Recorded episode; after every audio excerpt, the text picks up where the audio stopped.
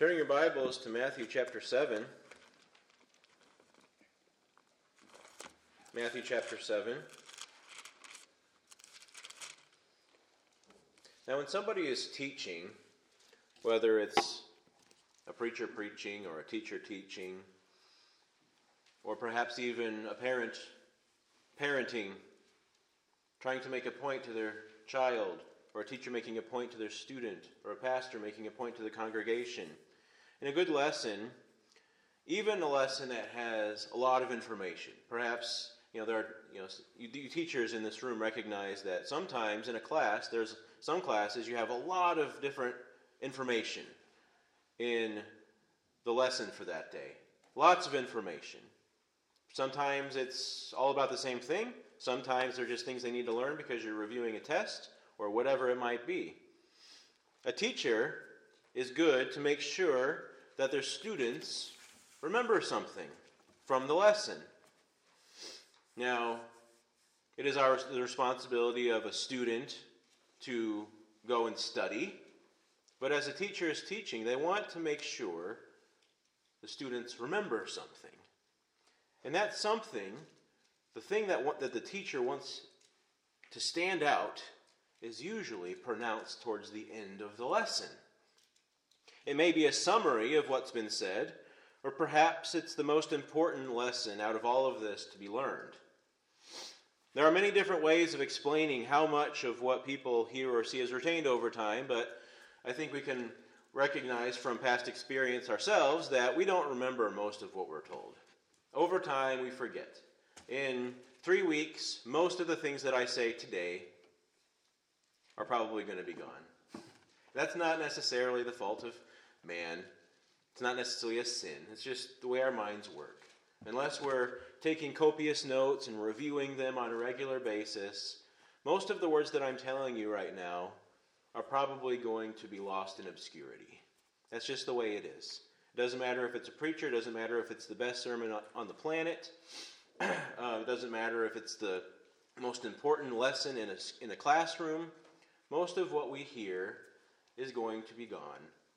We'll retain some things, Sometimes, perhaps there's something that you still remember from a sermon that perhaps Pastor Dale or Pastor Daryl preached decades ago. Perhaps there's still something you remember from something like that. But you do not remember all the details of all the sermons that you've ever heard in your lifetime. That's just not reasonable to expect of a human being. But when teaching, a teacher is good to, at the end, make sure that the point is heard the point is made. The thing that should be remembered should be pronounced towards the end. Make it memorable. I'm not always the best at that. Sometimes I do it, sometimes I don't. I try to. But today it's not about me. Today we come to the, the very end of Jesus' Sermon on the Mount. The longest sermon that we have recorded in Scripture that Jesus taught. That Jesus taught. I'm sorry. Sorry, teachers out there. and we're going to see the point Jesus is leaving us with at the end of his sermon. The thing that if we remember something, we remember this. Now, how long have we been going through the Sermon on the Mount? We're coming up here on a year of of me being here as your pastor. And when I started, uh, we started in the book of Matthew. And we have been spending most of this last year in the Sermon on the Mount. We spent a few weeks getting up to the Sermon on the Mount, but most of this past year has been spent going through the Sermon on the Mount. Do you remember everything that I've taught you? Probably not. I don't even remember half the stuff that I said. I'll be honest with you. If you were to ask me, hey, could you repreach that message you preached over here about divorce? Or uh, what, what, did, what, what, exactly did you teach about when, I, when you were teaching on blessed are the merciful, for they shall obtain mercy? I'm not going to be able to redo that entire sermon just from my memory. And doubtless, we don't remember all the things that have been taught over the past year in the Sermon on the Mount. Jesus said a lot of things in this sermon. a lot of things. If you just read it through on your own, it's like, okay, man, how am I supposed to retain all of this, even if you just read it through on your own in one setting? And then I ask you, what did Jesus teach about in the Sermon on the Mount? You'll pull out maybe a couple handfuls of things, but then stuff will be forgotten just because there's a lot of information, a lot of teaching in the Sermon on the Mount. And I think Jesus knew this. I don't think that Jesus was teaching this to his disciple, to the people sitting there on the mountainside, thinking, you know what, I'm going to teach this once and they're going to remember it forever. I think he recognizes recognized humanity. And I think that he, he, at the end of this sermon, is wrapping it up with a very important lesson that he wants us to remember. Because if we don't get this, nothing else that he said before that really matters. If we don't get what Jesus is talking about today, if we don't see the big picture, if we don't absorb this, these truths that we're going to be looking at, then the rest of it is really just a work that doesn't really accomplish anything. Because we can work and work and work. We can do all the right Christian things all we want all life long and still find ourselves in hell when we die. We can sacrifice a lot in life for the sake of Jesus and still end up burning in hell for all eternity. Jesus, this is what today is about. We can keep all the law and still burn in hell. so let's read Matthew chapter 7, verses 21, and then we're going to end in verse 29. He says, Not everyone who says to me, Lord, Lord, shall enter the kingdom of heaven, but he who does the will of my Father in heaven. Many will say to me in that day, Lord, Lord, have we not prophesied in your name, cast out demons in your name, and done many wonders in your name?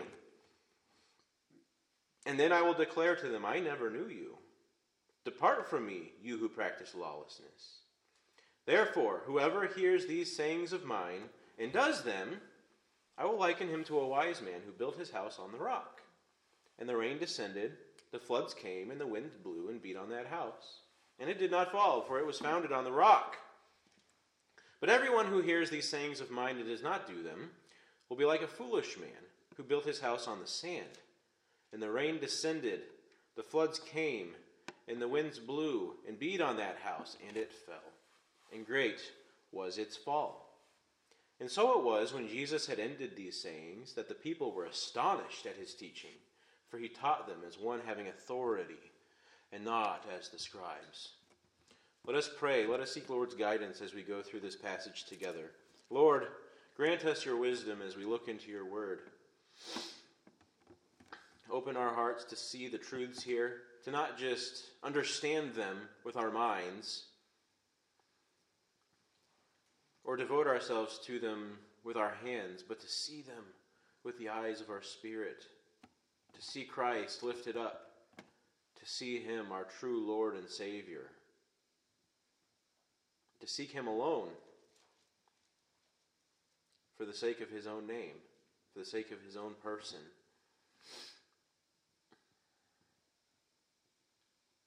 And we approach this with thankfulness that this Jesus has paved the way for us to have eternal life.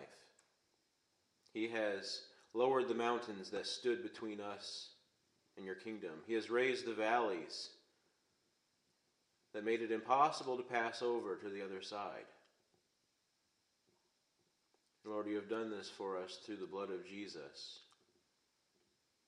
For you care for us, which alone is astonishing that a God like you, who could have his way with anything, and there would be no one to stand up against you to say, no, you can't do it that way. There's no one who can stand up to you. You could have your way with anything, anybody. You don't need to love us. You don't need to save us. You're not obligated to us in any way. Because you are God. You are our Creator. And yet, this is what you have done with your will. A will that could have gone any direction whatsoever. You could have done anything. But this is what you did. You sent Jesus to die for us on the cross. So we might be saved, us pitiful human beings who deserve nothing of the sort. And pray only, Lord, that we might see Christ high and lifted up, and that we might be astonished and confounded by your grace as we look into your word today. In Jesus' name, amen. We see in this passage that we just read together that there's a truth that is very hard for us to bear because it seems to be in opposition to some things that we have learned in the past. And hopefully, we'll see by the end of this message that there is some sharpening that can be done to our faith. We must not be um, deceived that the moment you prayed a prayer of faith, you confessed through prayer in a pew, that all of a sudden you had perfect faith, and that there's no sharpening that needs to be done to your faith. There's much growing that needs to be done. There's much purifying that needs to be done. And today, hopefully, we will see this happen in ourselves. We glean from this passage here that there are three things that do not guarantee eternal life. Let me read from this again. Verse 21 Not everyone who says to me, Lord, Lord, shall enter the kingdom of heaven, but he who does the will of my Father in heaven. Many will say to me in that day, Lord, Lord, have we not prophesied in your name, cast out demons in your name, and done many wonders in your name? And I will then declare to them, I never knew you. Depart from me, you practice lawlessness. I mean, look at this person in this passage. Have you ever cast out demons? Have you ever worked miracles? Done fantastic things? We have sometimes, some days, we have a hard enough time just saying, Lord, Lord. As the, accepting him as our master and our king to whom we owe our allegiance. Some days we have a hard enough time just saying that and believing it and walking in it. But here we see people who are saying, Lord, Lord, we've prophesied in your name, we've proclaimed your name, we have made the truth of you known, we've cast out demons in your name. We've done many wonders in your name. The word for wonders there is the word used for miracles. Fantastic things. All done in the name of Jesus Christ. But what does Jesus say to these many? He says, Many will say this. Many. That's a concerning word. Many. We always think of these people as those who are just the, the, those pockets of people around the world those really extreme ones. But this many means a multitude, huge multitude of people are going to say this. This must, by the nature of the word, mean that this could be actually very close to home. One, we see one thing that we see that does not guarantee eternal life is orthodoxy. That is, in this case, an accurate view of Jesus Christ. I mean, it is something to see Christ as Lord. Some saw, see him as just a teacher, some see him as just a prophet, good prophet, good teacher. Some see him as a, a revolutionary who really turned the tides for, for humanitarian, moralistic efforts. It is something to see Jesus Christ as Lord. Orthodoxy really, the word itself means right or straight thinking. You think of the word orthodontist. An orthodontist is someone who straightens or corrects your teeth. An orthodoxy is someone who has right or straight thinking. They believe the right things. It's a person who claims what his you know orthodox can mean many different things depending on what circles you're from. There are orthodox churches that are um, particular to different nations. Orthodox russian catholics things like that. Orthodox christian is simply one who claims what his church would claim to be right and correct teaching concerning jesus christ we have our set of orthodox teaching. And Jesus here is referencing a group of people who accurately, rightly claim Jesus Christ as their Lord. but a faith that has high claims of a great Lord and Savior, Jesus Christ, yet, as Christ contrasts, does not do the will of the Father, is a person whose claims are empty at best. For as we see Abraham, we're not going to go back into the Old Testament, but we're going to recall the story of Abraham, who is the father of our faith. And similar to Christ, there are many Christ figures who prophesy of what Christ will be when he comes. He is, in a way, a forerunner of our faith, showing us what faith is like. He reveals, he reveals to us that it was his faith that was counted as righteousness, but not just a faith that claims a truth but a faith that actually follows and obeys. We remember him as the one who left his home, Abraham. He left his home behind simply because God said to. When God promised that his barren wife would bear a child in their old age, past the time when any couple should be bearing children, barren or not, Abraham believed him. He believed God for an impossible thing. The same Abraham willingly offered up the son, this son of promise, Isaac, at the Lord's bidding to be slaughtered, even though Abraham was well aware that murdering a child was immoral and that a dead son would not bring the heritage of God that he promised to Abraham. But Abraham's faith was counted to him as righteousness because he actually showed faith in the midst of these impossible circumstances. Not just by praying a prayer from the safety of a pew where there's no opposition or hardship or anything impossible. Many times our faith is too easy. We talk about simple faith, but there is a faith that is too simple. A faith that does not save. A faith that is not faith at all, really, but is simply a cognitive understanding of truths and you just decide to go along with it. But there's nothing that is entered in. There is no redemption that has happened. There is no reconciliation with, a, with in this relationship with the Father of all creation. Faith is something that is simple, but we must be careful that we do not see it as too simple. Because the Father, the forerunner of our faith, Abraham, has showed us that his faith was true because it tested it stood the tests of the storms. It stood in the midst of impossible situations. It is written by many Reformed theologians from the past that faith is yeah, faith is by grace alone and not by works of righteousness. That's not how we are saved. I mean, this is, this is an undeniable truth that it is not the works of our righteousness that save us. But it has always been true that true faith is always proven, it is always shown. And this is not difficult for teachers in this room to understand. When I personally was in high school, my math teacher would always want me to show my work. There was always there would be like four questions on a page and big blanks underneath them.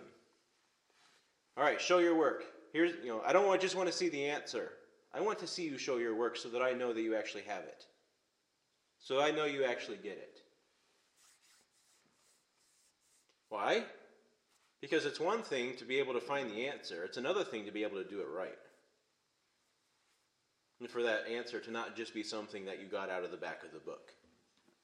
Sometimes our faith, not necessarily, I'm saying editorially, sometimes a person's faith is simply something they got out of the back of the book.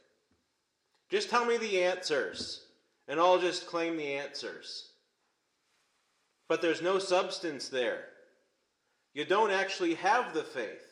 Just like the, the, the math student who got the answer out of the back of the book, you don't actually know the math. You just got the answer the easy way by looking it up in the back of the book or looking on the page of the person sitting next to you. Cheating. Do we have a cheating faith? Well, somebody told me the answer, so I'm just going to go with that. Someone told me what faith what I'm supposed to put my faith in. So I'm just going to, you know, say that. How are you saved? How do you know that you're born again? Oh, because of this, this, this, and this. I know all the answers. Because someone told me the answers. But that doesn't necessarily mean there's actual substance.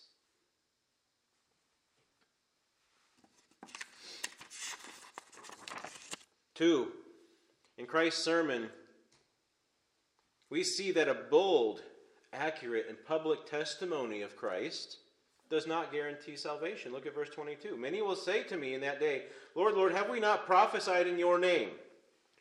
They were out there telling everybody about Jesus, witnessing, telling the world what they know about Jesus and what they claim to believe about him. But when we look back in the in Numbers chapter 22, we're not going to dwell on individual passages here, but we find here the story of a man called Balaam. You familiar with Balaam? Now, back in this day, there was a Moabite king named Balak who was afraid of the Israelites because the Israelites were becoming very powerful. They were a threat to all of the surrounding nations. Moab was one of these nations, and Balak was the king of this nation, and he was afraid that Israel was going to come and destroy them. So Balak gets this scheme. He goes and finds, this prophet named Balaam. And he says, Balaam, I want you to come with me to go and curse Israel so that I can have an advantage in battle. If you curse them and cause them to not be so good at what they do, maybe I'll be able to stand a chance against them. So, Balaam, I want to hire you. I'm going to give you riches beyond belief for you to come with me and curse Israel so that I can win this thing. And Balaam told Balak, not going to work. I know the God of heaven. I know the God of Israel. And I know that I will not be able to curse Israel because I know that God is for them. I know this to be true. I'll go out there but I'm not going to be able to curse them. God's not going to let me. And perhaps some of us know what happened. Time, you know, this happened a couple times. Balaam finally gave in. He says, "Okay, I'll go with you. The money's good." He even asked God, "God, can I do this thing? Can I go with him to go and curse Israel?" God finally said, "Do what's in your heart." So Balaam, it was in his heart to go and do this thing. Even though Balaam knew he wasn't going to be able to curse Israel. And he goes out there, and he actually, God puts it in his mouth to bless Israel. He blesses Israel. Balak gets furious with him. I can't I hired you, I give you all this money so you could come and curse Israel. And here you are, blessing in the name of God. Balaam said, I told you so. But then Balaam also, because he still wanted earth's delights, told Balak, I'm not going to be able to curse them, but I'm going to give you a plan by which you can save yourselves. Intermarry. Let the people cross the borders and intermarry with these people. So still, it was in his in Balaam's heart. Even though with his mouth he proclaimed the good God and his blessing over God's people for all those who oppose him to hear. Yet it was still in his heart to delight in the earth's treasures. And in his case, he worked against the will of God for the people of Israel. He did not seek the Lord's goodness, even though he proclaimed the Lord's goodness. Now, Abraham, in contrast, everything stood against Abraham. Everything stood against him. In all Israel, it was said of them that unless the Lord had been on their side, they would have not been a people. I mean, if you recount everything that created the nation of Israel, it's all because of God's hand. Otherwise, they would have been consumed centuries ago by other nations. They were the weakest of nations. They would have easily been consumed and wiped out. Unless the Lord had chosen them, they would. Israel, what's, what's that? There's no Israel. There's only Palestine. That's what the world would be today if it wasn't for God's intercession. Abraham, imp- against impossible circumstances, believed impossible things from God. That's faith. Faith is not a creed. It was written by a theologian in the 1840s that Abraham's faith was a faith in life and therefore a faith in death. And without the faith in this life, faith in God for the impossible, there would be no proof for faith in death. Otherwise, he would just been left with a creed, a belief system of cognitively understood truths. These truths themselves do not save, God Himself saves. Jesus, blood, is what covers us and frees us from bondage to our sin. Our understanding of knowledge does not do this. God does this. Knowledge does nothing. God does everything.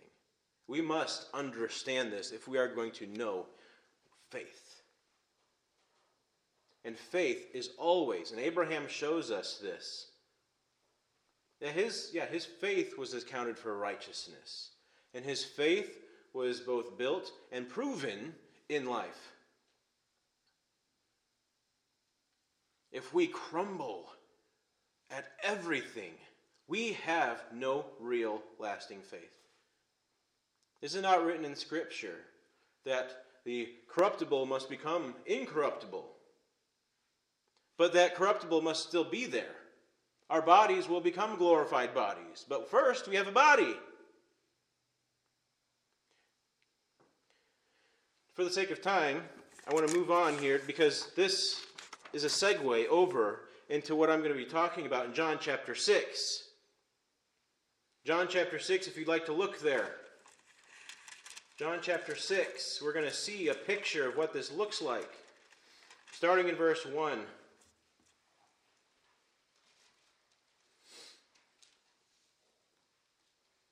And for the sake of time, again, I'm not going to read all these verses. But here in John chapter 6, we see a situation where Jesus does an impossible thing. He takes some fish, some handfuls of bread, and he feeds over 5,000 people with it. Impossible thing. Miraculous wonder. We would all be astonished by seeing something like this. And at the end of this, in verses 14 to 15,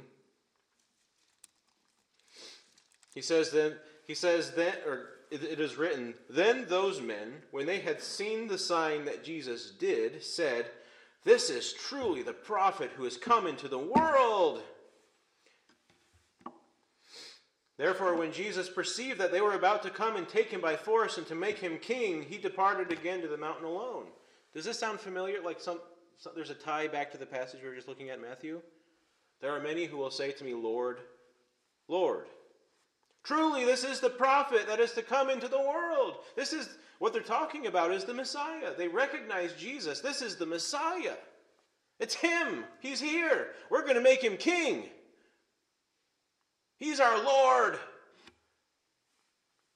An exact, an exact example of what we're looking at. They saw the works of Jesus, and they believed that this is the Messiah. They saw and they believed. But then we, we cross over here to verse 16, where now we enter into a situation where the disciples are in a boat. They went over towards the, the sea, towards Capernaum, and it was already dark, and Jesus had not come to them. Verse 18 Then the sea arose because a great wind was blowing, and then when they had rowed about three or four miles, they saw Jesus walking on the sea, drawing near the boat, and they were afraid. But he said to them, It is I, do not be afraid. Then they willingly received him into the boat, and immediately the boat was at the land where they were going. Now they're in the midst of an impossible situation again. Jesus just did something impossible. Now he's doing something that's impossible. He's walking on water in the midst of a terrible storm. The people, the, the disciples in the boat are scared to death to see this figure coming towards them on the water. This doesn't happen. This has never happened. This must be some nautical figure of old, some monster. there was always superstitions about those types of things. It's impossible. Life threatening. Did you know that Jesus sometimes comes to you in that form? In a form that's frightening? In a form that looks like this could not be God. This could not be from God. This has to be of the devil. This has to be something that's against me, that's not for me. Have you ever been in one of those situations? An impossible situation that was terrifying, that was faith shaking. And in the parallel passage of this, in Matthew, we see not only that the people, that the disciples received him into the boat, but when they first saw Jesus, what did Peter, what, do you remember what Peter did? He actually said, I want to come to you, Lord. I want to come to you. I mean, think about that. Is that what you would do? You're in a boat in the midst of this huge storm. Jesus is walking on the water. You're just confounded and confused. What is going on here? Oh, the first thing I could think of is I'm going to step out of this boat and walk on the water too. That's not the first thing that I would think of. I'd be with all the rest of the disciples, just kind of in the boat, waiting to see what happens next.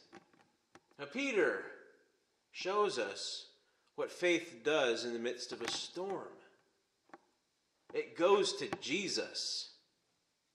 True faith doesn't just sit back and watch, it doesn't just wallow in misery, in pain. It goes to Jesus in the midst of the impossible situation.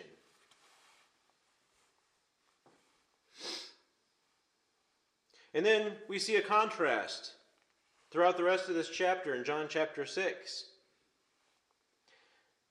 He gets to the other side of the of the of the of the uh, sea and all these people that were just fed miraculously They've been looking for Jesus. They couldn't find him. And all of a sudden, they find him over in Capernaum. Jesus, how did you get here?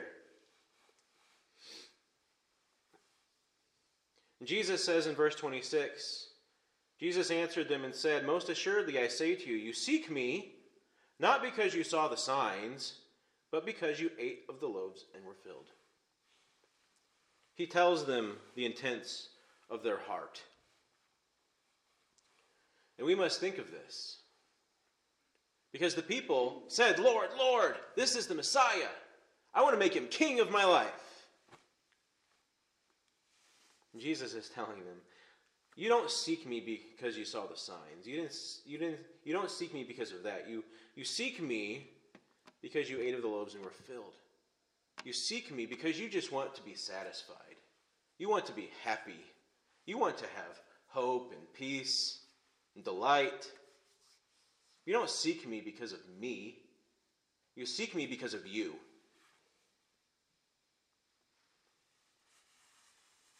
How do we seek Jesus? Do we seek Jesus because he's Jesus? Do we seek Jesus because he's he is Christ, the forgiver, the redeemer?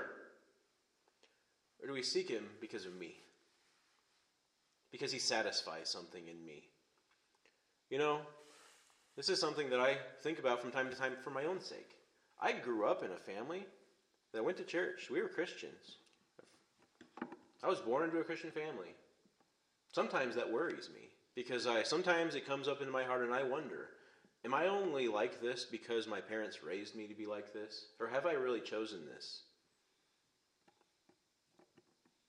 Do I delight in Christ myself because he is, he is Christ? Or because I was raised to say these things and to believe these things? Or have I come to the age of accountability where I have chosen this for myself inside? Or am I only holding to these creeds in a creedal way, believing beliefs because they've been in my mind ever since I was born? So it would be difficult for me to believe something else. If I were to walk away from the faith, it would be devastating to my life. So it's easier for me to just be a Christian. Do I believe because of Jesus or do I believe because of me? Because that's what's best for me. Yeah, nobody wants to go to hell, but that's just self preservation. That's not faith. Yeah, hell, the message of hell is important for us to understand.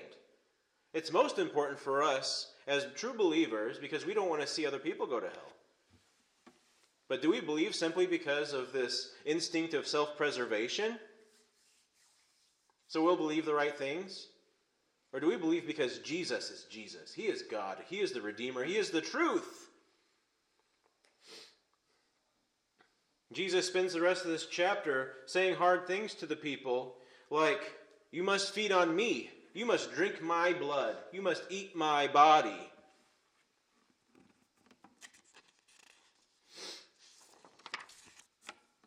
And the Jews were taking offense to this.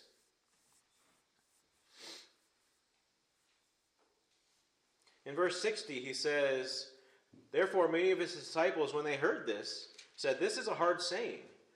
Who can understand this? In other words, how in the world are we supposed to know what you're talking about, Jesus? You're not speaking to us plainly. How can we understand what you're talking about, let alone receive it? And when Jesus knew it himself that his disciples complained about this, he said to them, Does this offend you? What then, if you were to see the Son of Man ascend where he was before? In other words, are you stumbling over these examples? Comparing my body and my blood to receiving all of me for who I am and not for who you are? And what you want? You want physical bread and wine. But what you need is to eat of my flesh and my blood. And they were like, I don't understand what you're talking about. And he says, What are you, if you don't, if you're offended by this, if this causes you to stumble, these physical examples of spiritual truths, what are you supposed to make of it if you if I were to ascend to heaven right before your eyes, this spiritual wonder? What are you supposed to make of that if you can't even make sense of this example that I'm giving you? And he says in verse 63 It is the Spirit who gives life. The flesh profits nothing. The words that I speak to you are spirit, and they are a life. But there are some of you who do not believe. Everything he is talking about, everything he is teaching is spiritual. It is not just for you to be pleased and satisfied. He is telling you, I am God. I am the one who has come to do this spiritual thing in you, to transform the insides of you, not just the outsides of you. The insides of you first. The heart, the will, the spirit.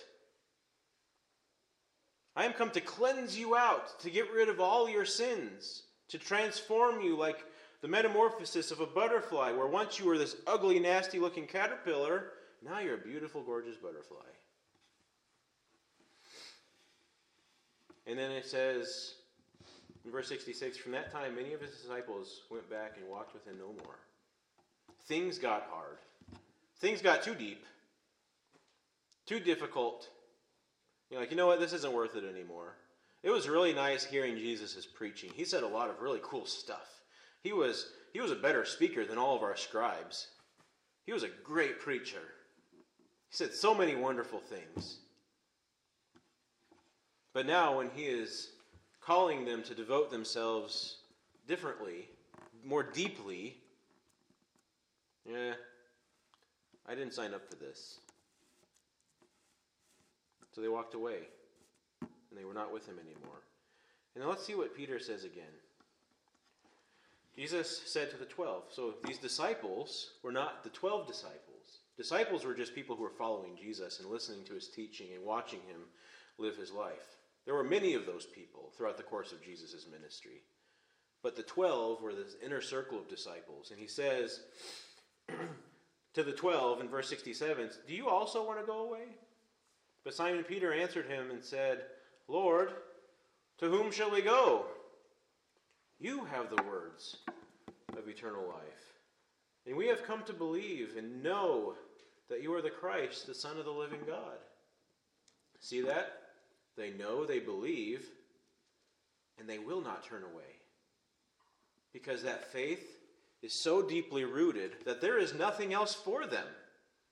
There is nothing else. Charles Spurgeon once said to preachers, If you could do something else, do it. Because the pulpit is only for people who cannot do anything else. And in a way, that's true for all disciples of Jesus Christ. If you could be completely satisfied doing anything else in the world, then you are not a true disciple of Jesus Christ. If you could leave this all behind and be perfectly happy somewhere else, doing something else, living some other type of life that had nothing to do with Jesus, that was not seeking his kingdom, go do it.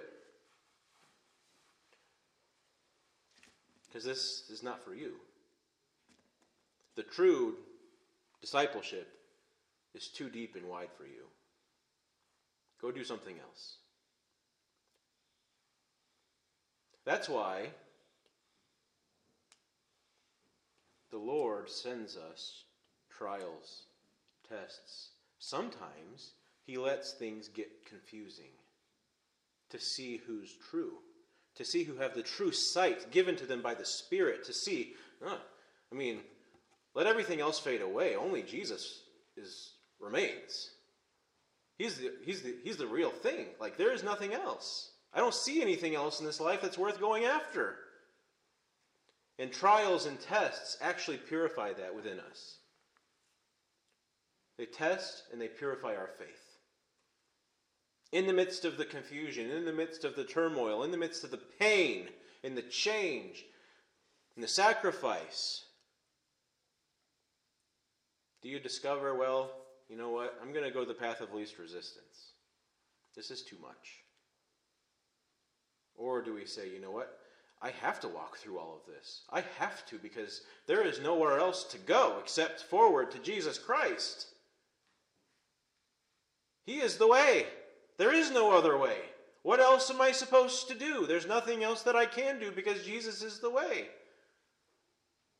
Trials test that for us. That's why the Lord allows us to be bombarded with materialism. Are you going to go after it? Or do you have true faith? Are you going to be distracted by it? Are you going to be led away by it? To live in the town of Vanity Fair? To be consumed by its ways? Or are you going to keep going? Because Jesus is the way. There's the only that's the only path for me. All this other stuff is worthless. It's there's nothing there for me. So at the end of all of this, we see two groups of disciples those who follow him because he appears to offer a life that they are happy to live, but when things get too deep or hard or things change and it's no longer easy, they fall away. It's kind of hard to tell if you've never really gone through anything. Because that's how God tests and purifies you. And if you haven't really gone through anything, then maybe it's because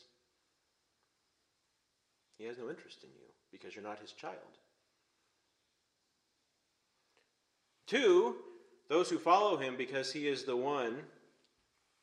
There are those disciples who follow him because he is the one sent by the Father to whom they must cling to to be saved, and they will follow him no matter how deep, confusing, or impossible things might get. Remember those disciples in the boat. They were frightened, but then it says they were glad to receive him. They were frightened on the verge of death, and they were satisfied in Christ. Not for the sake of food, for the sake of Christ.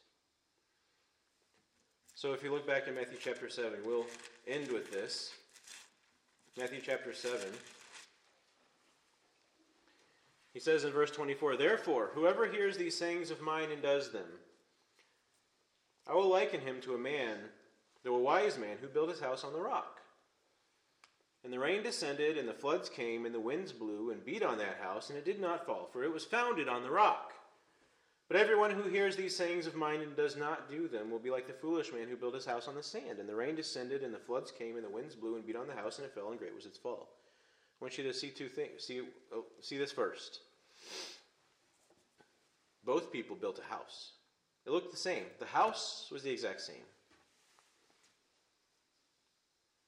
What you saw, what the building was the same as the neighbor's building. Can be a Christian, an Orthodox person, maybe that's a better way of saying it in context of this message. An Orthodox person believes all the, all the Christian things, does all the Christian things, doesn't do all the Christian things.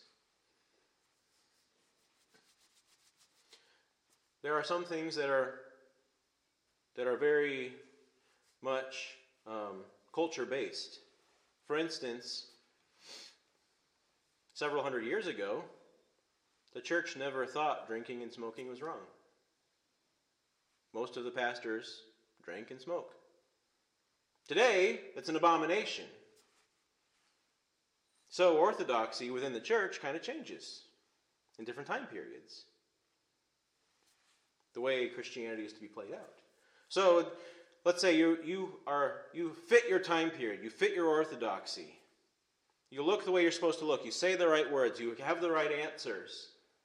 You have this house that looks the exact same as the person next to you. We believe all the same things.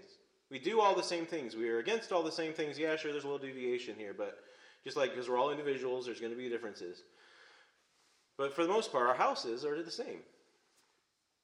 The big difference, the, the only difference that matters, one's built on the rock and one's built on sand. Now, it doesn't really matter if there's no water beating against it. If there's no shifting, whether it's on a rock or on sand, as long as there's no nothing happening, both the houses will be fine. But what happens? The storm comes. The winds blow. The water beats against the houses. That's when we see who's built on the right stuff, whose faith is genuine, whose faith is not genuine. You must have faith in this life that we're living if there is going to if it's going to take on incorruptible. Peter's faith was not perfect. Remember when he walked out on the waters? He had faith. He had the faith that got him out of the boat. That's what the that's the important part. He went to Jesus. Now did he still end up sinking? Yeah, he did. But Jesus went out and grabbed went down and grabbed him. You know, we're not going to be perfect. And that's not at all what I'm trying to say here. We're not going to be perfect. None of us will be. Not while we live. But the corruptible must take on incorruptible, the Bible says. We're going to, but that Faith has to be there. However imperfect, that true, solid foundation of true faith in Christ alone, for His sake alone, must be there.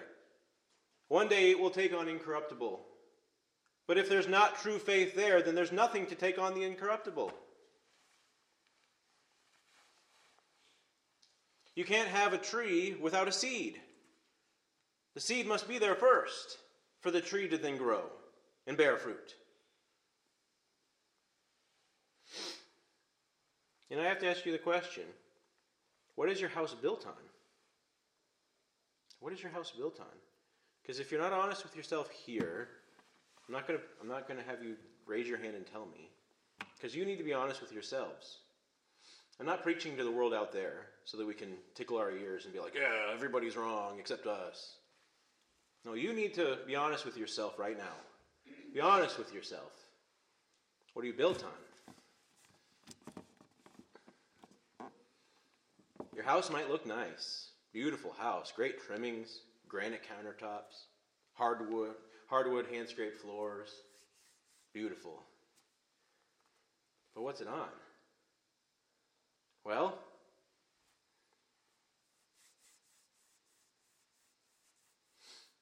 one thing that you can look at is what happens when the winds blow and the waters beat against you? To whom do you run? Or to whom do you run from? Who do you question? Who do you devote yourself to? Who do you cling to? What do you cling to? I mean, that's what the scriptures are saying. If your faith cannot even exist in this life, how, what in the world do you expect to have when you stand before God Himself? With the burning, piercing gaze into the soul. How can you say you're going to have faith when you stand at the judgment seat when you can't have faith when something goes wrong in this temporal life? How in the world can you claim that? I'm talking to you, but I wrestle with this all the time myself because I want to be certain. Because this is an important consideration. You must consider it with me. Because if you cannot have faith in this life, how can you say that you will have faith at the judgment seat when things are going to be far harder, far more painful, more piercing, purged as though by fire, the Bible says? That's not fun. That's not satisfying. Mm, man, I really have an, a hankering to put my hand in some fire. Said no one ever. All of life is a parable. It's pointing to something spiritual.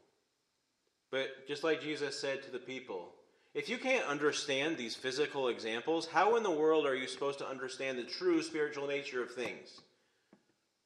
If we cannot stand the tests in this physical life, how in the world are we ever going to stand the test when we stand right before God in the judgment seat after life? Our faith, if it is true, we'll take on the incorruptible and it will stand and it will last.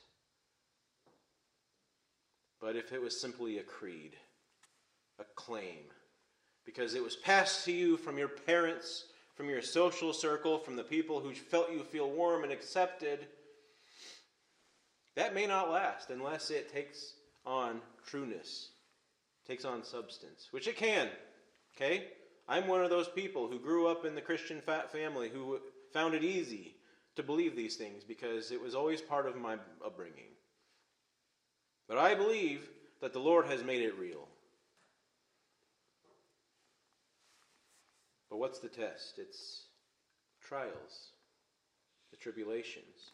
And there will be many who do not last, who do not endure, whom the Lord will say, Depart me from me, I never knew you. It doesn't matter that you did all of these things in my name, it doesn't matter what you sacrificed.